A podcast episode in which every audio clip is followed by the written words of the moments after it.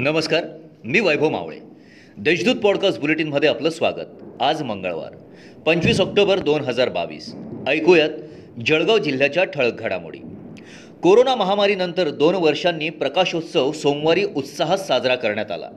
सकाळपासून घरोघरी तसेच लहान मोठे व्यावसायिक लक्ष्मीपूजनाच्या लगबगीत होते.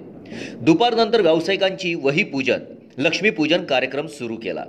तर सायंकाळी घरोघरी लक्ष्मीपूजन पारंपरिक पद्धतीने मोठ्या उत्साहात करण्यात आले. यावेळी फटाक्यांची आतषबाजी आकर्षण होते. शेतातून काढलेला कापूस अंगणात सुकण्यासाठी ठेवलेला असताना विजेच्या खांबावर शॉर्ट सर्किट होऊन सुमारे अठरा क्विंटल कापूस जळून खाक झाल्याची घटना रविवारी फुफनगरी येथे घडली.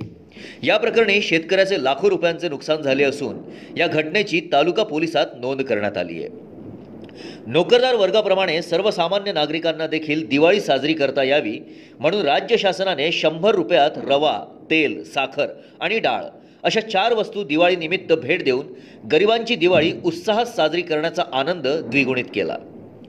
जळगाव रेल्वे मालधक्का माथाडी कामगार संघटनेतर्फे मालधक्क्यावरील पाचशे हमाल बांधव व पन्नास महिलांना दीपावली निमित्त मिठाई देऊन त्यांचा सत्कार करण्यात आला. यावेळी त्यांचा आनंद द्विगुणित झालेला होता. बुधवार दिनांक सव्वीस रोजी बलिप्रतिपदा पाडवा सण आहे. साडेतीन मुहूर्तांपैकी अर्धा मुहूर्त गोवर्धन पूजा तसेच बळीच्या पूजनाचा पर्यायाने धनधान्य पूजनाचा हा दिवस. भाऊबीज या दिवशी बहीण भावाला ओवाळते.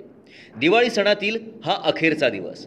बहीण भावाच्या नात्यातील पावित्र्य महतीचा संदेश देणाऱ्या या सणाने दीपोत्सवाची सांगता होणार. आहे या होत्या आजच्या ठळक घडामोडी.